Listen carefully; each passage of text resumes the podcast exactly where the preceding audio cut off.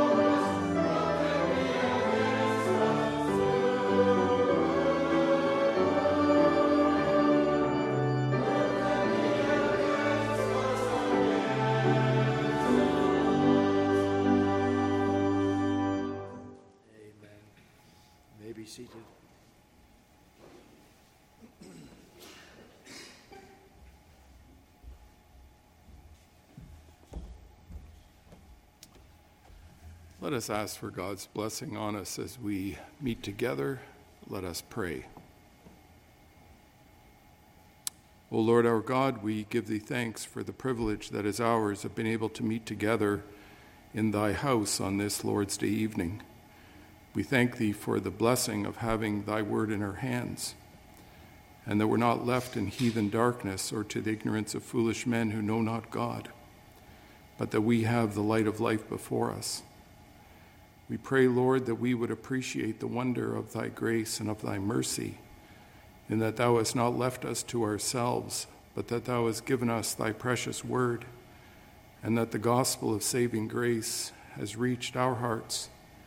And we pray, Lord, that as we bow before thee, that we would approach thy holy throne on the merit of thy well-beloved, our Lord and Savior, Jesus Christ, with whom thou art well pleased, whose sacrifice has been accepted, and whose precious blood pleads for us.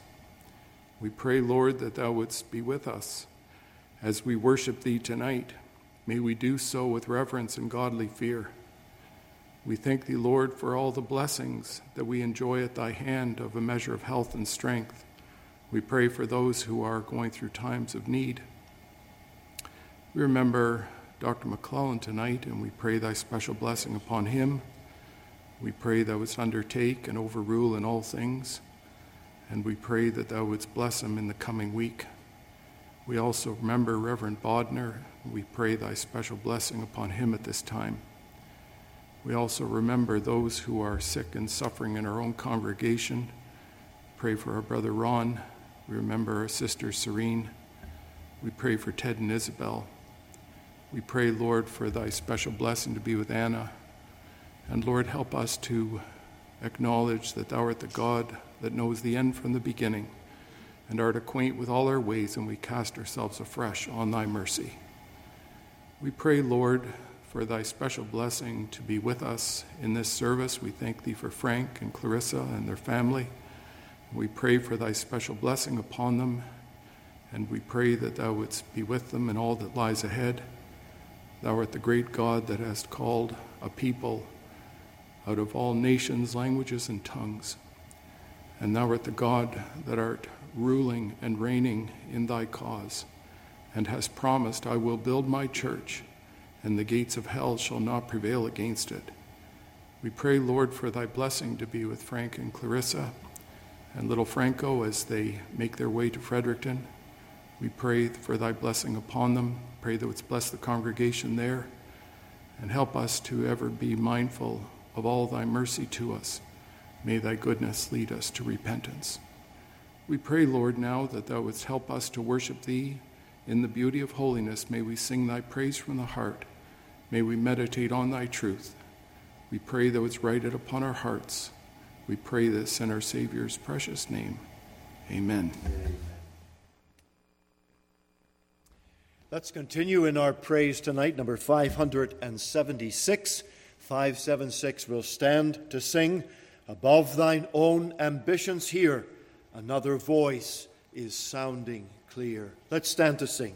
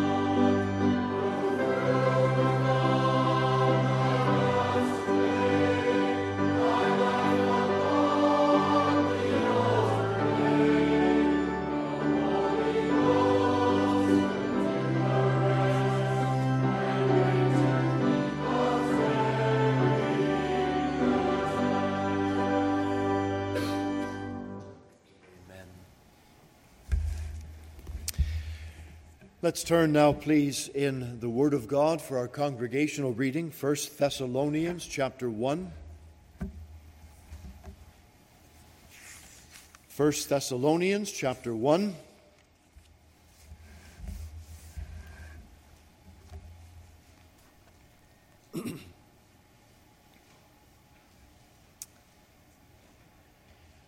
Paul and Silvanus and Timotheus unto the church of the Thessalonians, which is in God the Father and in the Lord Jesus Christ.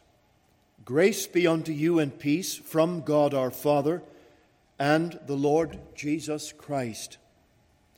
We give thanks to God always for you all, making mention of you in our prayers, remembering without ceasing your work of faith, labor of love, and patience of hope in our Lord Jesus Christ, in the sight of God and our Father, knowing, brethren, beloved, your election of God. For our gospel came not unto you in word only, but also in power and in the Holy Ghost, and in much assurance, as ye know what manner of men we were among you for your sake. And ye became followers of us and of the Lord, having received of the Lord, having received the word in much affliction with joy in the Holy Ghost, so that ye were examples to all that believe in Macedonia and Achaia. For from you sounded out the word of the Lord, not only in Macedonia and Achaia, but also in every place your faith to Godward is spread abroad, so that we need not to speak anything. For they themselves show of us what manner of entering in we had unto you, and how ye turned to God from idols to serve the living and true God, and to wait for his Son from heaven, whom he raised from the dead, even Jesus, which delivered us from the wrath to come. What a great portion of the Scripture, and how the Apostle Paul, it seemed, could not speak enough. He could not say enough. His heart was overflowed with joy because of what God's grace had done in the lives of those people, those believers that were living in Thessalonica. And what an encouragement it is for us to know that when the Holy Spirit comes into the heart and life of a person, and we are led by faith to embrace the Lord Jesus as our own, a great change transpires. We are made new. And so when that transpires, when that happens, well, we are to go forward and to be able to speak to others and to share our faith. And what was happening here in this body of believers, the apostle encouraged them, the word that you have received of the Lord, you have taken out, you have gone forward, you have spread that word abroad, and your faith has so echoed, your testimony has so spoken out the word, that Paul says, in all Macedonia and Achaia, in all other places, I don't even have to speak, because you have done the work of the evangelist. You have gone forward. You have spoken the word honestly and earnestly. And you have given out the hope of the gospel, which hope we have in Christ. And as we think about our brother and sister going to Fredericton to take up the work of God there, well, that's our prayer for them, that as they go, their testimony will be bright. It will reverberate across the whole city of Fredericton and far beyond that. And so that we would have to say, we would not even need to go and spread the word and speak it, because that testimony has been so articulate, so clear, so far-reaching, that the Lord has blessed and he will continue to bless. And that certainly is our prayer for them. Welcome to our service tonight. We're very glad that you are here. with us tonight. If you are with us for the first time, or maybe you've come back to join with us in person or online, I want you to know you're very, very welcome. And uh, we trust the Lord would bless you and encourage your heart and by the testimony, by the giving out of the word of the Lord tonight, and that you'd be able to come back and be with us again as the Lord permits and allows. I want to say a word of thanks on behalf of Doctor McClellan. I was able to be with him this afternoon in the hospital, and he is looking well and feeling much better and anticipating tomorrow being transferred to a different hospital where he'll receive that procedure he's been waiting for.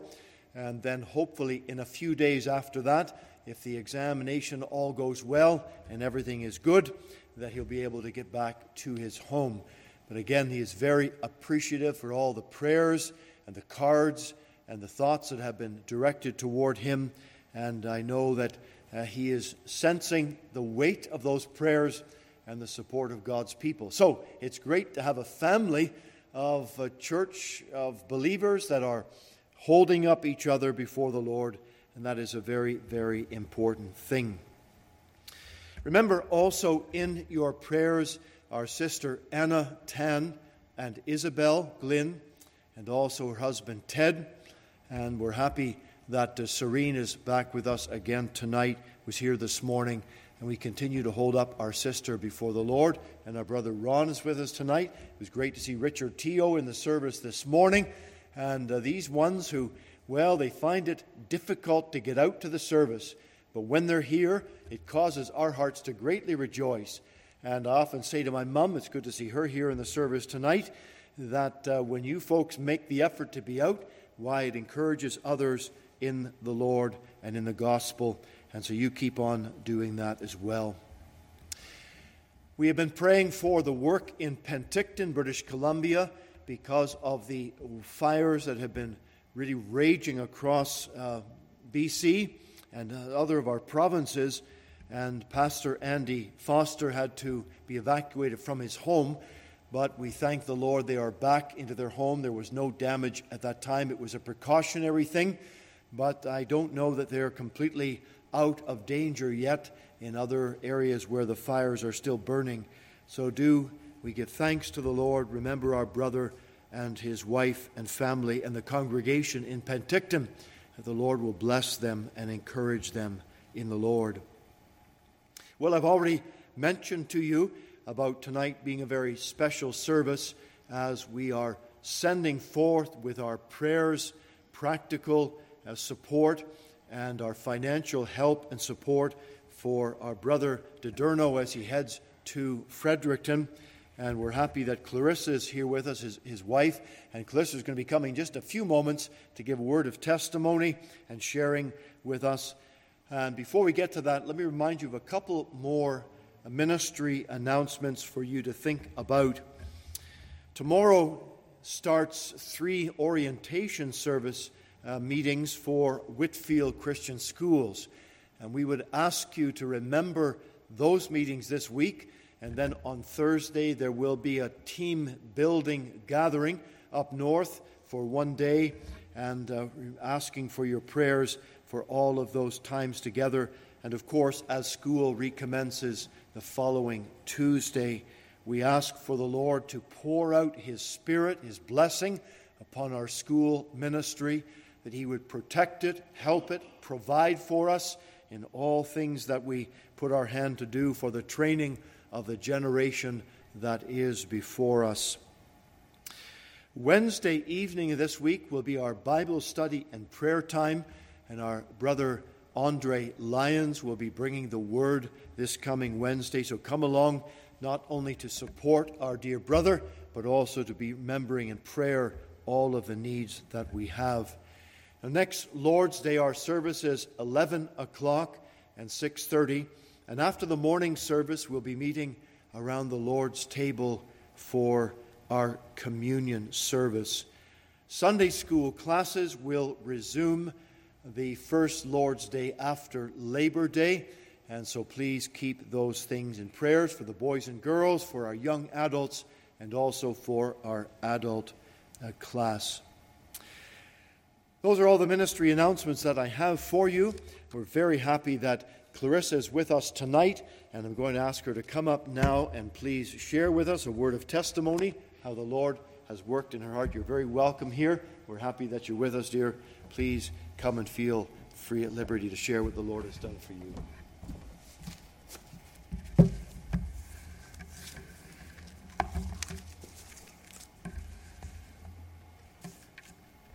Hello, everyone. I'm thankful to be here tonight and share my testimony with you. I would like to start off with a scripture, First Peter chapter five, verse seven. Cast in all your care upon the Lord, for he cared for you. From a baby, I grew up in a Pentecostal church. I accepted the Lord Jesus Christ at a very young age. I knew in my heart that he is my Lord and Savior. There was not a drastic situation that led me to Christ. When I was fifteen years old, I came to Canada with my mother. I never knew what loneliness was until I came here. In my late teens, the Lord started to tug on my heart. So I decided to get involved in church and really be a part of the Lord's family. The Lord then placed a calling on my heart, but I did not know what it was. I thought I would be in mission work or just serving in the church. As time went on, I still, not, still did not know what my calling was, but feeling of being called was there. As time went on, I became weary. I felt like my life was not going anywhere. I felt stuck. Getting an education, finances, getting married, and the list went on. I remembered crying numerous times, asking the Lord, where is my life going? Then the Lord placed the desire in my heart to get closer to him. So I started studying his word and spending quality time in prayer. When the Lord has a plan for your life, and he needs to straighten some things out in your life, he puts your back against a wall, and you have nowhere else to turn to but to him only. And that's what he did with me. My back was against a wall. The more time I spent with the Lord, the more grounded I became. Despite my circumstances, the Lord taught me how to pray by faith and trust in him fully, even when the situations felt impossible. I began writing down the breakthroughs that I wanted to see happen in my life. Some of them are getting an education, getting a job that pays well and where I can help others, and finding a great man of God. At that time, it felt impossible to find a genuine Christian man, especially the time we're living in now. A lot of people claim they are Christians, but their action says differently. Even at times when I felt like compromising, the Holy Spirit would not leave me alone. I knew deep in my heart, if I did not listen to him, I would have a lot of regrets. I could not ignore the Holy Spirit, even if I wanted to, because he had such a grip on my heart. Then I met my husband six years after praying and declaring that the Lord would bless me with a great man of God. When I met my husband, we both did not know our calling. As time went on, the Lord revealed the call. It never crossed my mind that I would be married to a minister one day. I am thirty-two years old. The Lord placed a call in my heart in my late teens, not knowing what it was. And here I am today, and I can say that I know where the Lord wants me to be. The Lord has been merciful to me. He never gave up on me. And when doubt starts coming in about my call, he reminds me every single time that he chose me for a reason. He sees beyond what I can see, and he is not surprised by who I am. I want to say to you tonight, whatever situation you may be in, remember this scripture. Proverbs chapter three, verse five and six. Trust in the Lord with all thy heart, and lean not unto thy own understanding. In all thy ways acknowledge him, and he shall direct thy path. Thank you.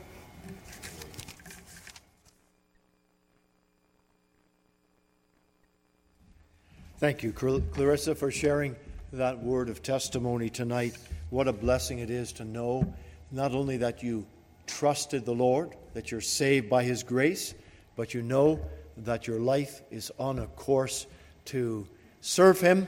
And it's very clear of what the Lord has done in her life, leading her and uh, our brother Frank together and how they met. That was a unique story as well.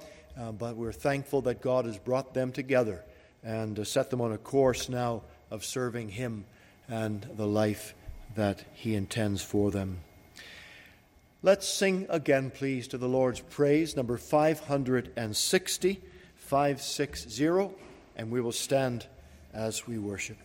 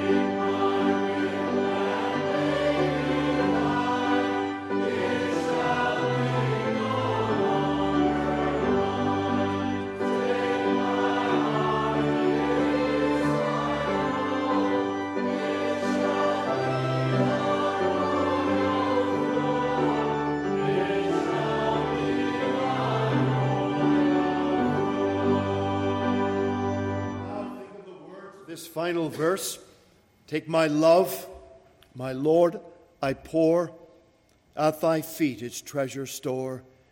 Take myself, and I will be ever, only, all for thee, ever, only, all for thee. I wonder, friend, can you say that in your own heart tonight? Is that something that you know of the Lord's direction and leading? In your own case? Well, it's a prayer that each one of us should lay before the Lord continually and make that a rededication of heart, mind, soul, life, whatever days we have left. We say, Lord, take all that we are for the honor of your name. Let's sing this final verse.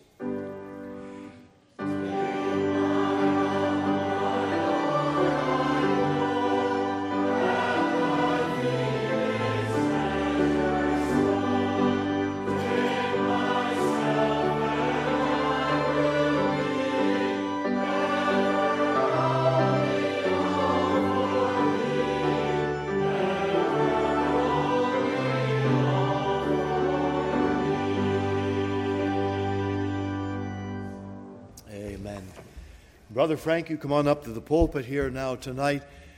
We had the joy of having our brother and his wife with us in our congregation uh, during the time of his internship as he had finished his theological studies, and then was, you know, getting prepared for where the Lord would lead him. Well, at that time, we did not know, and I don't believe our brother really knew either, that uh, it was going to be a direction at this point to our congregation in Fredericton. I'm sure he's going to share with you his own personal testimony of his upbringing there and how that all transpired. We're very thankful that we have this occasion tonight to be together and to be able to send them forth with our heart, our prayers, our love, and our practical support as well. And we're looking to see just how God will do great things for them there in that place. So, brother, you're very welcome here tonight to share your testimony and to bring the word to us. The Lord's hand be upon you. You got that switch turned on? Yes, sir. Amen. You call me up at the end and I'll close off. Okay. Okay. Okay. Thank you very much. Thank you. Yes. Well, it's a pleasure to be here tonight, and I uh, do thank the Lord for your prayers. Uh, it was a great time of internship, and uh, Larry was correct. I did not know uh, where I was to go. Uh, but uh, I do thank the Lord for his leading. Uh, you can ask any minister, and they can tell you uh, that the call of God is a very intricate thing. Uh, you cannot sum it up in one uh, church service. Uh, but I pray that the Lord would use his word mightily here tonight in a special way. Uh, for those uh, who have come to the Barry Church last week, uh, there was a sending away service there as well. Uh, there might be a bit of uh, some things on the re- repeat. I apologize. Uh, it's not my fault, but uh, you're going to have to suffer through it. Uh, but I do pray, regardless, the Lord will use it mightily, and that uh, we would be able to leave this place encouraged, uh, even in the Lord God Almighty. So let us get into it without further ado. Uh, once again, it is a privilege to be here, as you do get to appreciate uh, the pulpit ministry uh, of those who were before you. You know, every pulpit has a history, and I think that's something we... Uh, we ought to know, that uh, something is not just given. Uh, there was uh, laborers before uh, on the pulpit ministry, those who have uh, poured sweat and tears. Uh, you could say they worked the trenches uh, so that we young foolish preachers have a place to preach, uh, even in this day. Uh, but we are very thankful, uh, thankful for the Free Presbyterian Church in all its support, all its prayers. You know, it would be a very foolish thing. It would be a very foolish thing to go into the ministry on your own arm of flesh. That would be a very foolish thing. Uh, but to know that there is a people praying for you, and to know that God has gone before you, well, you see, the crooked paths begin to be straight, because you know, uh, well, this is all uh, of God. So uh, we do praise the Lord for his name, that we can say that this service is truly not about a person, uh, but it is about God. It's always about him, from cover to cover. It is to worship the Alpha and Omega, to give praise to his name for the work of the Spirit, uh, even upon our lives.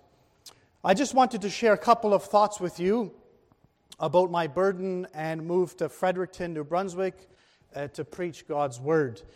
Uh, I suppose you can say, as I mentioned before, you can ask any minister about the call of God in their lives, and I'm sure they won't be able uh, to sum it up Uh, in only one church service, but I will do my best to keep it timely, as I do have another message to preach.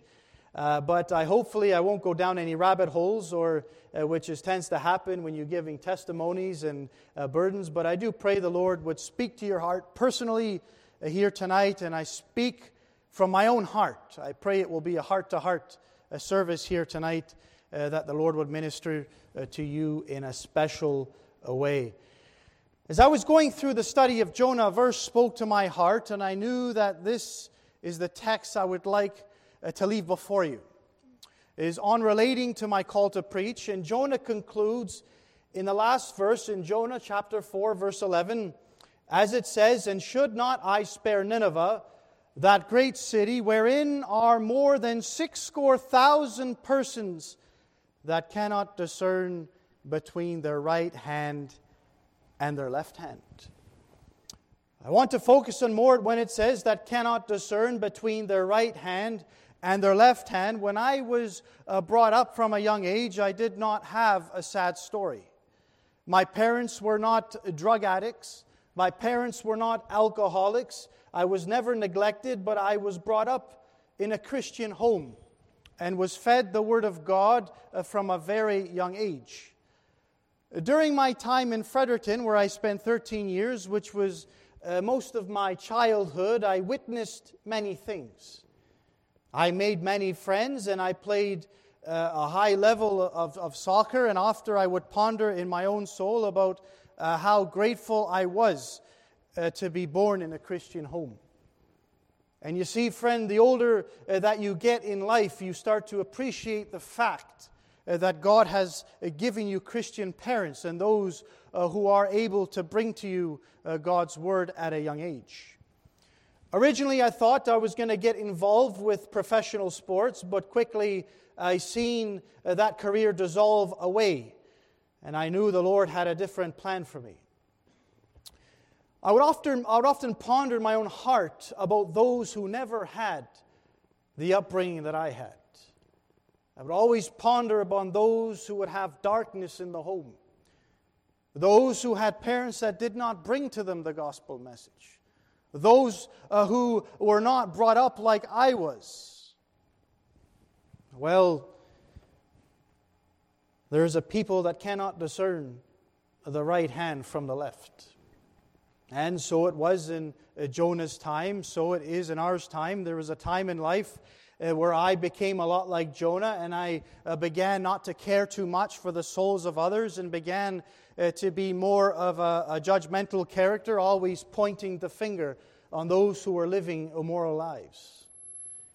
But I warn you, friend, here tonight, that be cautious about going down that road, uh, road as it was told to me uh, by a great giant of the faith, that Christians are the only ones who uh, bury their own.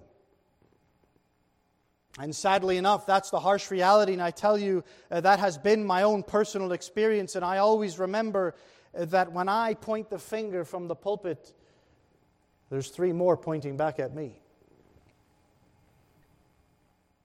Jonah was judgmental when he failed to obey God and to preach to the Ninevites, when he would rather go about his way and to see those perish in that great city.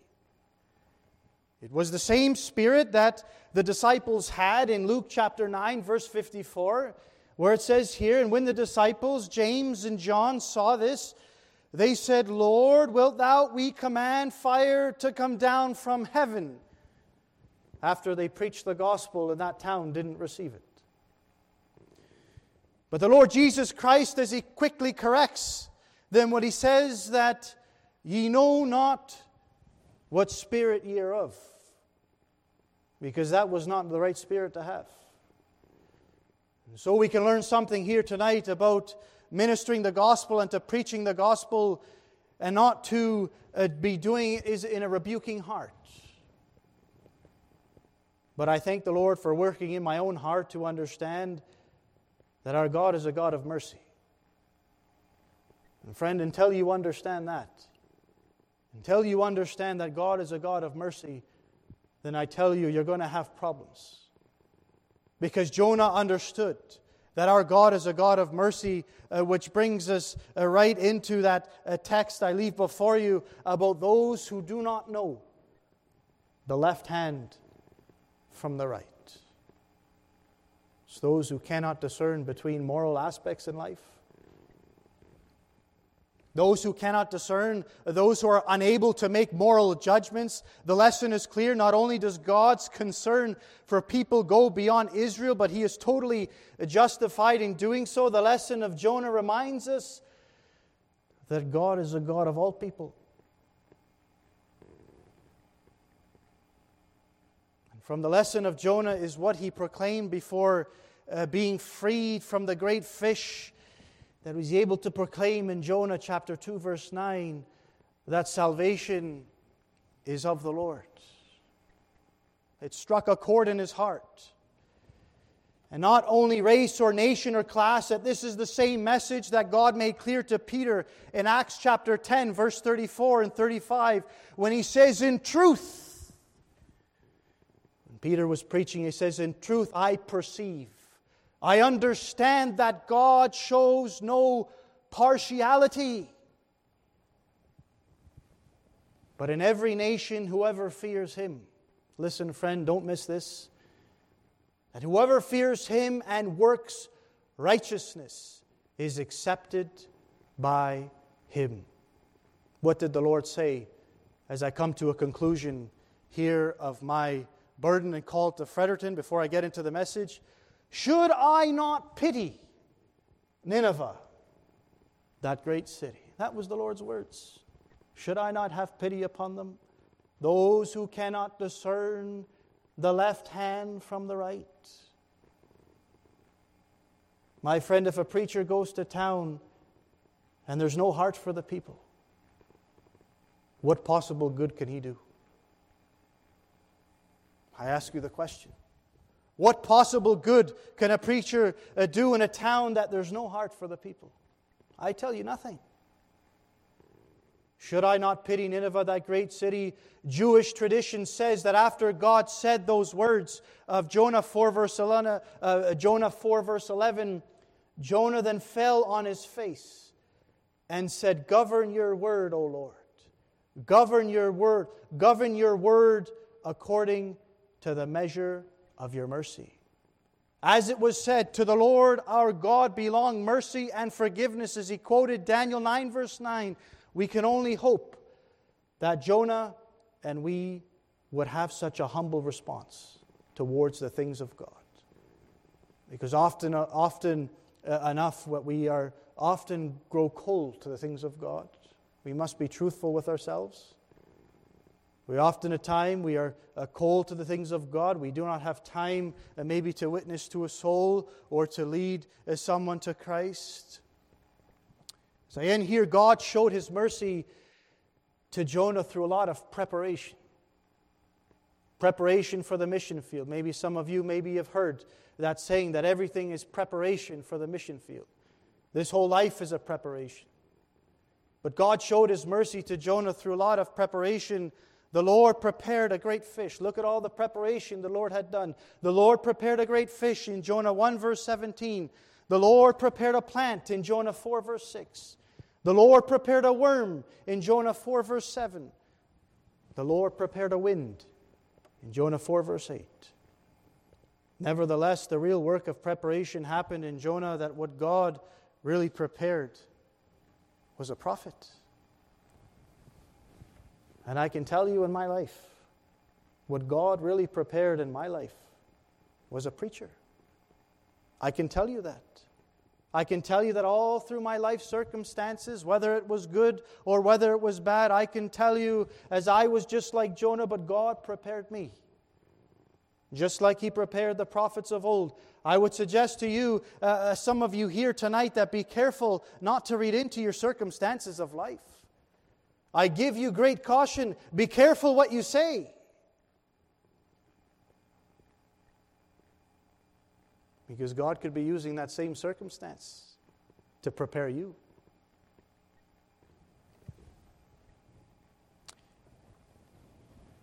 Is not this life one big preparation for eternity? And as we get into the message, I want to conclude with that, with my burden. But there is another prophet who has preached about preparation. Solemn text of Scripture, prepare to meet thy God. Let us get into it then, friends. Let us turn to Amos uh, chapter four. Amos chapter four. I will read you uh, the first uh, twelve, I guess the entire chapter here, as we will be conscious of our time. Amos chapter four, and we will commence at verse one. Hear the word of the Lord. "Hear this word, ye kine of Bashan, that are in the mountain of Samaria, which oppress the poor, which crush the needy, which say to their masters, Bring and let us drink. The Lord God hath sworn by His holiness, that lo, the day shall come upon you, that He will take you away with hooks, and your posterity with fishhooks. And ye shall go out of the breaches, every cow at that which is before her. And ye shall cast them into the palace, saith the Lord. Come to Bethel and transgress. At Gilgal multiply transgression, and bring your sacrifices every morning, and your tithes after three years. And offer a sacrifice of thanksgiving with leaven, and proclaim and publish the free offerings. For this liketh you, O ye children of Israel, saith the Lord God. And I also have given you cleanness of teeth in all your cities, and I want of bread in all your places. Yet have ye not returned unto me, saith the Lord. And also I have withholden the rain from you. And there were yet three months to the harvest, and I caused it to rain upon one city, and caused it not to rain upon another city. One piece was rained upon, and the piece upon it rained not withered. So two or three cities wandered unto one city to drink water, but they were not satisfied. Yet have ye not returned unto me, saith the Lord. I have smitten you with blasting and mildew, when your gardens and your vineyards and your fig trees and your olive trees increased, and the palmer worm devoured them. Yet have ye not returned unto me, saith the Lord. I have sent among you the pestilence after the manner of Egypt. Your young men have I slain with the sword, and have taken away your horses, and I have made the stink of your camps to come upon, come up unto your nostrils. Yet have ye not returned unto me, saith the Lord. I have overthrown some of you as God overthrew Sodom and Gomorrah, and uh, ye were as a firebrand uh, plucked out of the burning. Yet have ye not returned unto me, saith the Lord.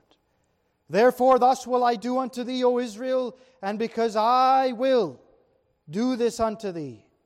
Prepare to meet thy God, O Israel.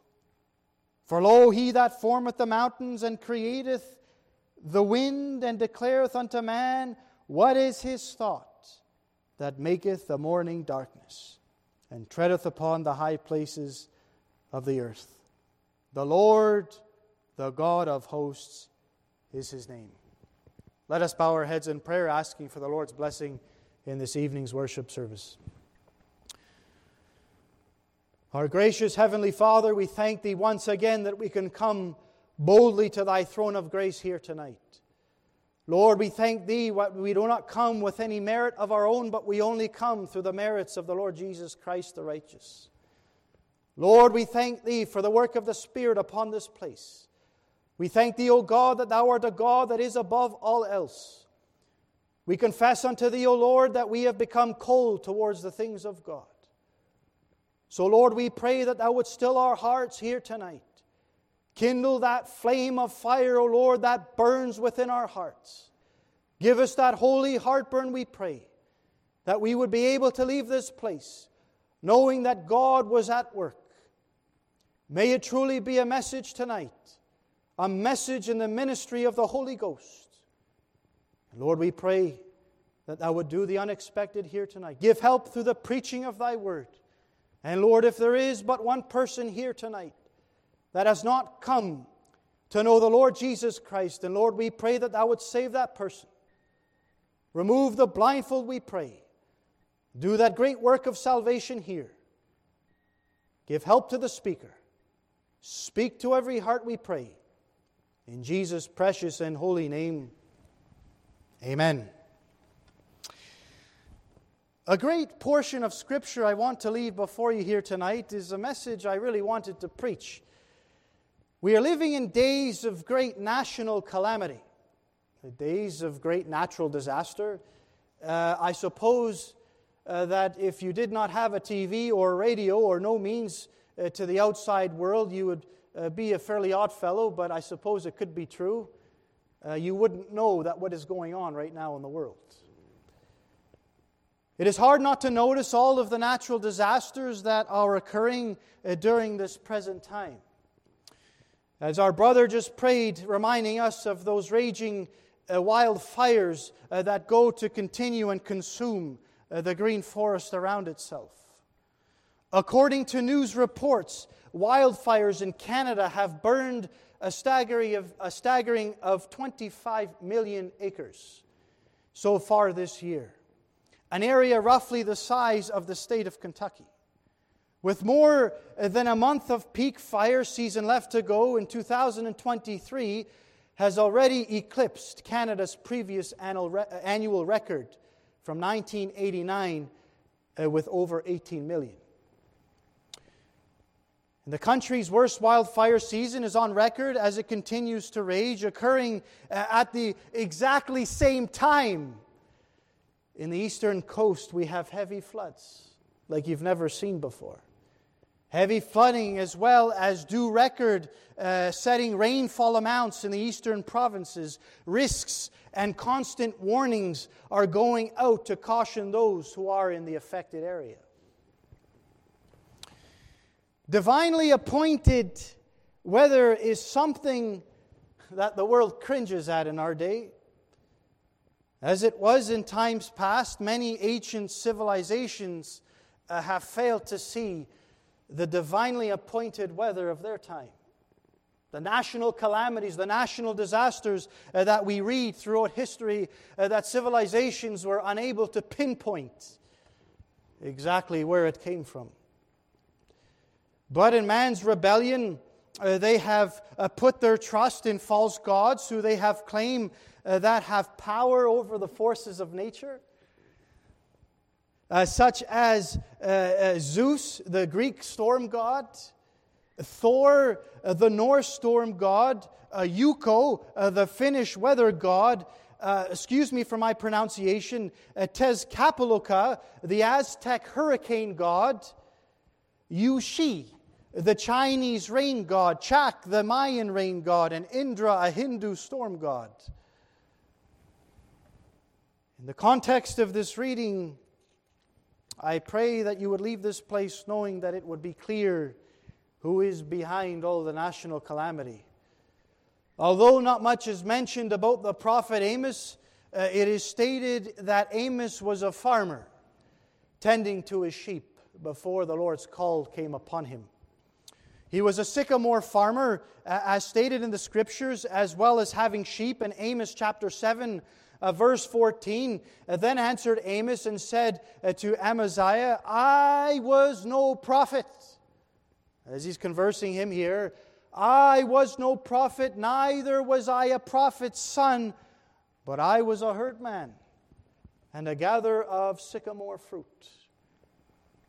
But despite his occupation, God has called his servant to action, to deliver a message to sinful Israel as it reads in the next verse, as he reads in seven verse fifteen, and the Lord took me as I followed the flock. And the Lord said unto me, go prophesy unto my people Israel. And perhaps the most imperative language we see used in the book seen in chapter Amos is Amos chapter four verse twelve, a solemn portion of Scripture. When the command is given to the people, this farmer, I tell you, he knew how to preach. Notice what he says in Amos chapter four, verse twelve, prepare to meet thy God. Therefore, I'd like to preach to you today about your divine appointment with God and touching base upon who is behind the national calamity. God is trying to get the attention of the people, as he was in the Old Testament times. Well, you say, well, this is just an Old Testament story. It doesn't apply in our time. Well, I tell you, it does apply in our time. Because the Bible says that my God, he never changes. He is the same God yesterday, today, forever. Jesus is the same. All may change, but Jesus never. Glory to his name. He is the same God of the Old Testament as the New. But here, as we get into it, verses one to five, I want to show you the context of this. Uh, the context of this verse here: the husbands of Samaria met their wives in demands for luxury by denying the poor justice and then taking their land through excessive taxation and usury. In verses one to five, I'll sum it up for you, uh, as uh, there uh, we see the language of the cows of Bashan. Uh, a very, you could say, provocative language, because they're comparing the people to cows, uh, were in turn using their wealth to enrich themselves by taxing the poor. Well, you'll say, well, not really much has changed in our day. Well, what's uh, what's really different in our day? Uh, but here, uh, this was very explicit, uh, where we can see uh, that the extreme taxation of the poor, so that those were able to live in lavish lifestyles. And they were, as it says, fattening themselves uh, for the slaughter of God's devastating judgment. Amos chapter four, verse one, it reads, "Hear this word, ye kine of Bashan that are in the mountain of Samaria, which oppress the poor." This is the prophet giving warning uh, to those who do not heed, uh, who do not take the seriousness of God. And here the farmer, you can say, as he preaches to them, he uses a lot of farming analogies, perhaps because he was a farmer. Uh, but here we can see uh, that in four verse one, he calls them out, which oppress the poor, who crush the needy, which say to their masters, "Bring and let us drink." Ye kind of Bashan is an indictment against uh, the woman of Samaria. Uh, the cows of Bashan uh, were noted for being very well fed. A very place where uh, the luscious land and the pastures were known to be green, and the best pastures in all the land, uh, which in turn produced the best cattle. The woman, the women of Samaria, they lived in luxurious wantonness and covetousness, uh, never living in content in their own hearts. Instead of helping the poor, they oppressed the poor and they crushed the needy. And you think here, how it is to those in high positions, uh, that how you see the neglect of the poor. How much homeless do we see today? How much homeless do we see today? How many people uh, without a meal to eat? Here, the kine in the verse above, it means a heifer. And we know it's speaking of an analogy here. The, the speaker goes to speak of the woman. Uh, you see here, it's a terrible thing, uh, as uh, uh, Amos here has to uh, compare them uh, to the animals in the field. But he's trying to paint you a picture on how bad it really was. A very serious message in Amos uh, chapter four, verse two. It says, "The Lord God hath sworn by His holiness that, lo, the day shall come upon you that He will take you away with hooks, and your posterity with fish hooks." This is the context of before we get in, uh, you can say, uh, towards the meat of the message. As sure as God is holy and true, so certainly will He bring uh, the threatened judgment upon what He says. Amos knew what God was talking about. And here, as he was delivering the message, in this life as human beings, uh, we are constantly preparing. As I mentioned to you in the story of Jonah, it was a constant preparation. God used preparation to make a prophet. In this life as humans, we are constantly preparing. We prepare food for the next day. A tradesman prepares his material and his tools for the next job. An older married couple, they prepare for their retirement. We are always preparing. But naturally, man is distant and ignorant to preparing himself to meet God Almighty. And that's the message that Amos is making clear here. The greatest thing, friend, you might go through very horrible things in this earth, maybe very terrible things, but the greatest thing that you can ever do in this world is prepare yourself to meet God. It's the greatest preparation that you yourself can ever do. There's nothing in your life that will never amount to the fact that you are prepared to meet your Maker. Notice what it says here, "Day shall come," as the prophet, he begins to build his climactic message. Day shall come, literally are among upon you. He's saying it's only a matter of time. He's saying it's only a matter of time that God's day and eternity are ever coming. Every day you put down your head to go to sleep, it's one day closer to eternity. And Amos, he brings that here uh, to the minds of the people. And I pray the Holy Ghost would use this. He would use this to those who are not saved here tonight, to show you the seriousness of the message. He reminds them of their continual approach and their continual ignorance towards the things of God. He says not only that these days will come, but he says that they are ever coming. I tell you, in our day, you know what we need in our day? We need more preachers like Amos. We need more preachers like Amos uh, to bring God's word and to preach messages like these messages. Prepare uh, to meet your God. These are the messages we need today as uh, Amos goes on, and they're holding on their steady course that this world, uh, through even the pestilence you just witnessed, a worldwide plague, yet have they not returned unto me, saith the Lord. What has changed in our day, friend?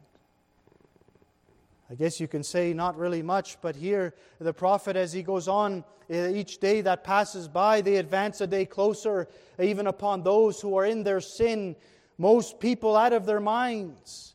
What will come?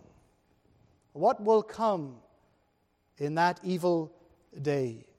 Even Hollywood itself, in many films that were made, uh, they have the notion that dwells in the deepest part of the souls of men, that one day they will have to meet their Maker. But here, as Amos goes on to point the finger to God Almighty, he says He will take you away with hooks, and of your future descendants with fixed hooks. The enemy, the king of Assyria or god of Ahim, would take them out of their own land, just like a fish out of water. Those of you who have been fishing, if you see a fish out of water, it's completely helpless when it's out of its element.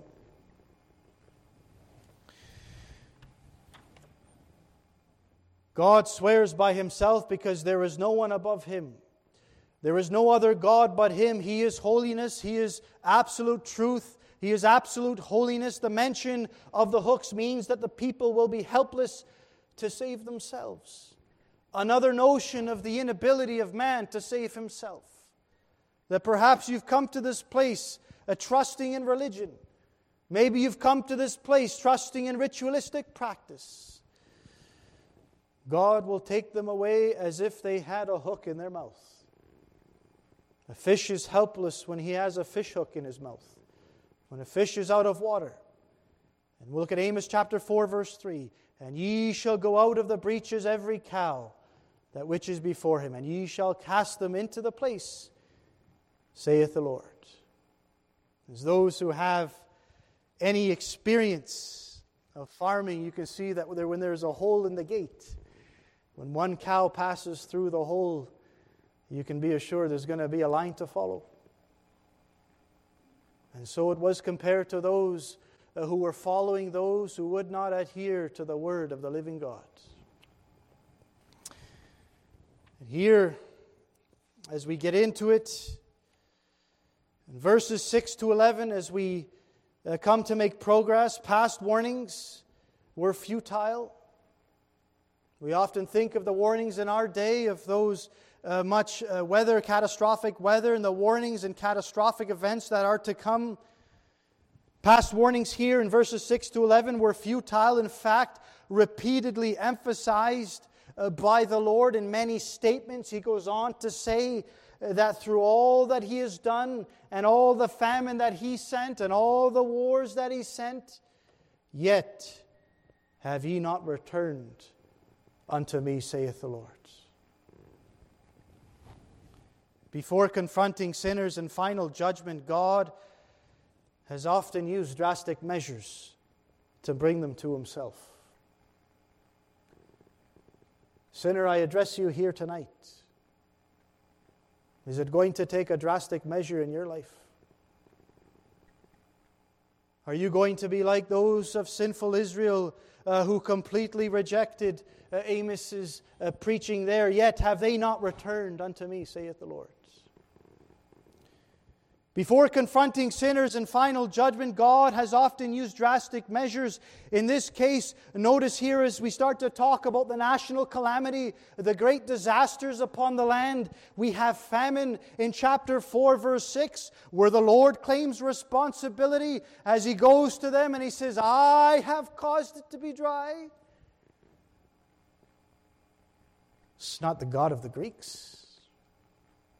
It's not Zeus, not any false god, but Jehovah God who has claimed responsibility. I have caused the drought in four, chapter four, verses seven to eight, the devastation of crops in chapter four, verse nine. He brought war when He caused the land to stink of the corpses that have died with the sword in chapter four, verse ten.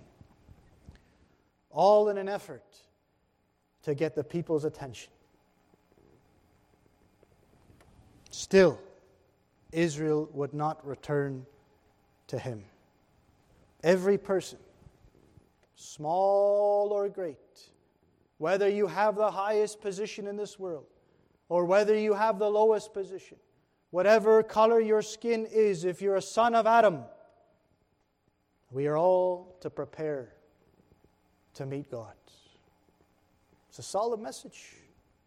A solemn message that the Apostle Paul, as he goes on to confirm this teaching in Hebrews nine, verse twenty-seven, where it states, and as it was appointed unto man once to die,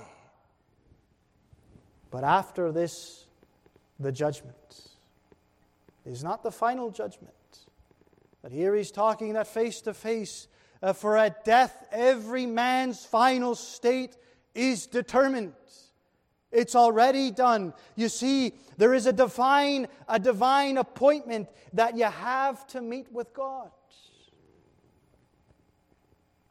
Amos chapter four, verse six.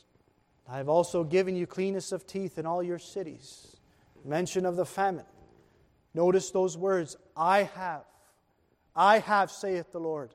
I have sent the pestilence. I have done this. And I have caused uh, the great uh, rain. You see, but they were not satisfied. The polymer worm devoured them just as they were budding and blossoming, as uh, we know that even, uh, even to the little worm, that it's such a specific thing that God has sent. Yet have ye not returned unto me, saith the Lord. Amos chapter four, verse ten. I have sent among you the pestilence after the manner of Egypt, the sickness, uh, the covid nineteen we just experienced. It goes on to say, in the climactic message, Amos chapter four, verse eleven, as we uh, come to our conclusion, I have overthrown some of you as God overthrew Sodom and Gomorrah, and ye were as a firebrand, plucked out of the burning. Yet have ye not returned unto me, saith the Lord. As a firebrand plucked out of the burning, only because of God's mercy was Israel saved from extinction. Only because of God's mercy. Sodom and Gomorrah was destroyed by fire and brimstone falling from God in heaven. A very similar thing happened to some of them, but they were not moved enough to repent and believe the gospel. The general concept was used first here in Israel's preparation to receive the covenant at Sinai. Uh, here in Exodus nineteen, verse eleven and fifteen, here she was implored to prepare for His judgment. Obadiah preaches about the day of the Lord. Even before the first coming of Christ, they're already preaching that there's a day that you will have to meet God. To some, it's going to be a great day. Which is it going to be for you? Is it going to be a great day? Because the Bible says that for some, it's going to be a horrible day. In Revelation chapter six, verse twelve, it says, the terror for them without Christ. And I behold that when He had opened the sixth seal, and lo, there was a great earthquake, and the sun became black as sackcloth of hair, and the moon became as blood, and the stars of heaven fell unto the earth, even as a fig tree casteth her untimely figs, when she is shaken of a mighty wind. And the heaven departed as a scroll when it was rolled together, and every mountain and island were moved out of their place. The kings of the earth and the great men, the rich men, the chief captains and the mighty men, those are those with high positions and low, and every bondman and every free man hid themselves in the dens and the rocks of the mountains, and said to the mountains and to the rocks, "Fall on us, and hide us from the face of him that sitteth on the throne." Will you hear his voice tonight?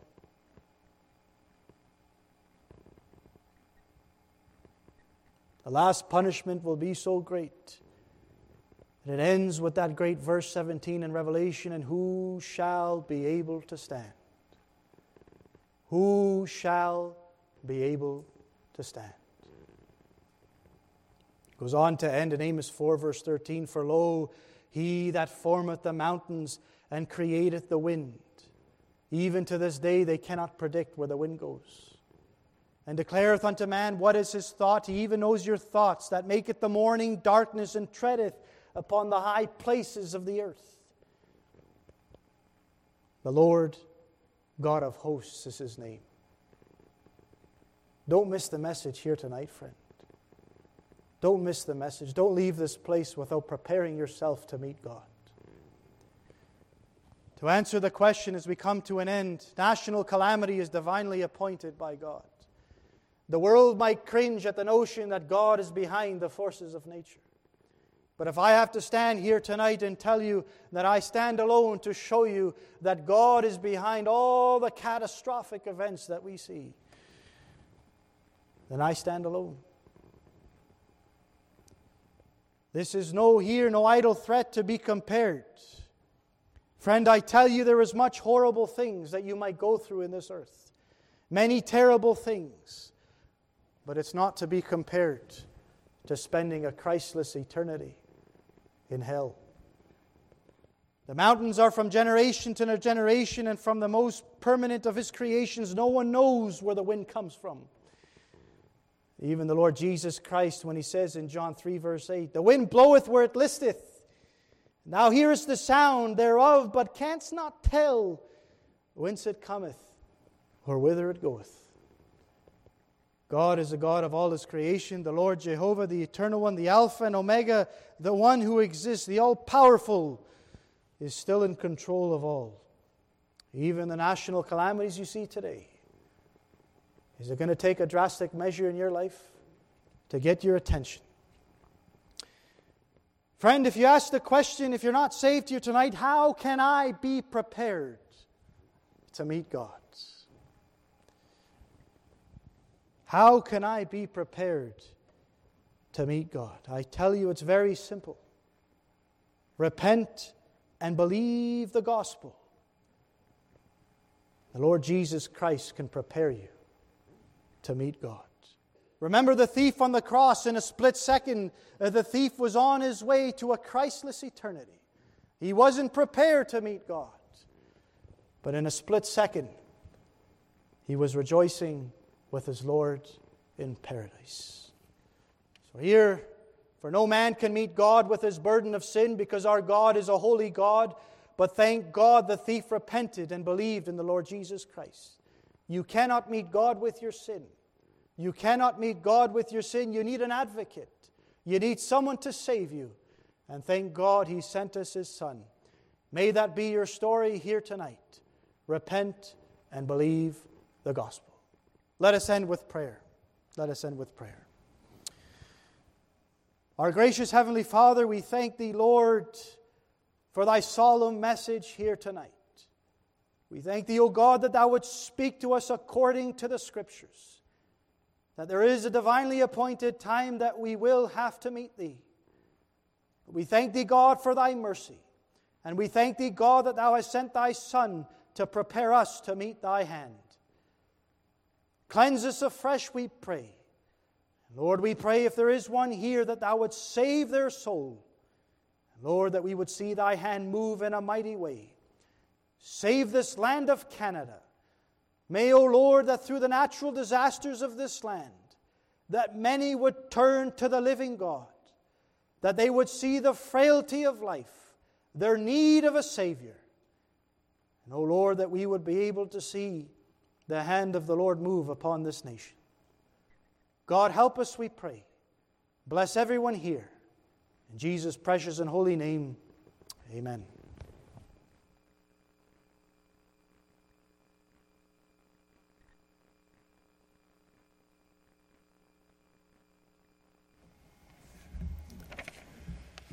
We're going to bring our service to a close tonight with number six thirty-eight, hymn number six thirty-eight. Appreciate our brother's testimony and sharing and the solemn word of God to our hearts tonight. Friend, if you're online listening or here in our service, that the gospel door is open to you tonight, and it is wise for you to take those words solemnly, seriously to your heart. And as you seek the Lord, you will find Him. He is open to you tonight, and you can know Him as your own. Number six thirty-eight, I have only one life on this earth. As vapor, it's passing away. I must labor for treasures of worth ere toil ends at the close of the day. We'll stand and sing these three verses.